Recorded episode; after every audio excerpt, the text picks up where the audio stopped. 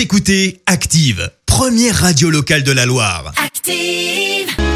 Active, Horoscope. Allez, c'est parti. Voici votre horoscope de ce dimanche 28 février pour les béliers grâce à Cupidon. Avec vous aujourd'hui, une rencontre imprévue pourrait être à l'origine d'une liaison agréable.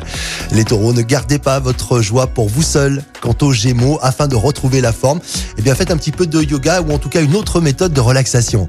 Les cancers, vous allez être aux petits soins avec votre partenaire. Pour les lions, grâce à Mars dans votre signe, vous devriez bien vous porter. Les vierges, évitez de trop vous prendre la tête, essayez plutôt de retrouver votre spontanéité enfantine.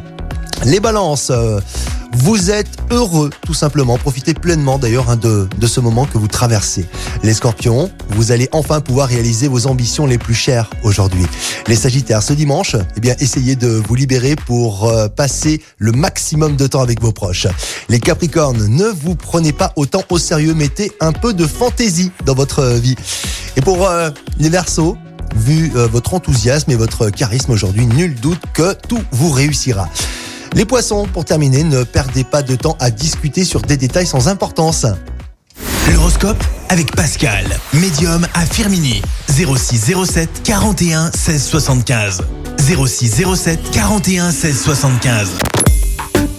Écoutez Active en HD sur votre smartphone, dans la Loire, la Haute-Loire et partout en France, sur activeradio.com.